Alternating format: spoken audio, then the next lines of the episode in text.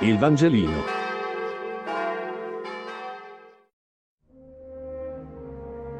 Giovedì 4 novembre.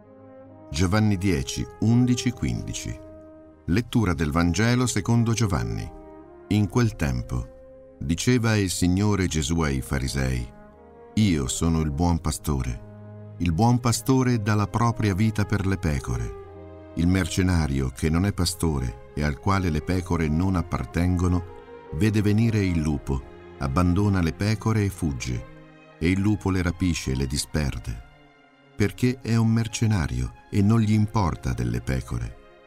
Io sono il buon pastore, conosco le mie pecore e le mie pecore conoscono me, così come il Padre conosce me e io conosco il Padre, e do la mia vita per le pecore.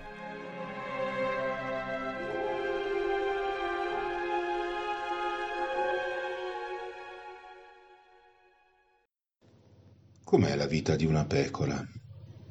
Anche senza essere pastori le abbiamo viste tutti, nei recinti o sui pendii erbosi brucare l'erba. Le pecore vivono in gregge, spesso molto vicine fra loro. Sentono forse quel senso di sicurezza che dà il contatto fisico, il conforto di una carezza affettuosa, che sperimentiamo anche noi.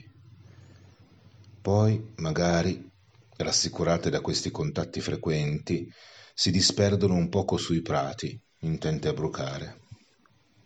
Con facilità il pastore le raduna, a volte con l'aiuto dei cani. Ma una pecora che rimane isolata è davvero indifesa.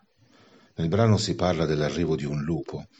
Di fronte ai lupi le pecore sono indifese. Che cosa facciamo noi se veniamo aggrediti da un lupo? Sviluppiamo delle difese, c'è chi si cerca un pastore ricco e forte, di cui si parla bene in giro. C'è chi si trasforma in lupo a sua volta e poi magari perde il pelo ma non il vizio e continua a fare il lupo con gli agnellini che incontra.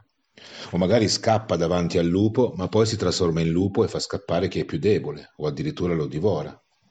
In fondo è la legge di natura, la legge del più forte. Il pastore dovrebbe garantire sicurezza al gregge Viene pagato per questo, ci dice il Vangelo. Ma non c'è compenso che tenga. Un pastore mercenario fugge davanti al lupo.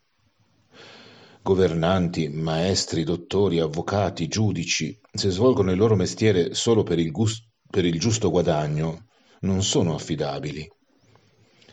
Addirittura, forse, più guadagnano, meno sono affidabili. Il fascino della loro potenza e autorevolezza può essere illusorio. Il pastore buono, invece, dà la vita per le pecore. Questo pastore, nel testo originale, è detto kalos, cioè bello. Nella cultura greca in realtà c'è sempre coincidenza fra bello e buono. Nella nostra società invece è diverso.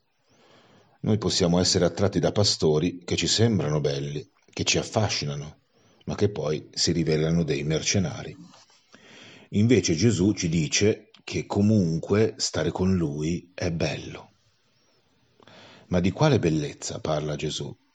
Perché noi potremmo pensare che essere buoni sia faticoso e contro natura, non bello. Ma appunto Gesù non ci chiede di essere buoni, il che può sembrare incredibile.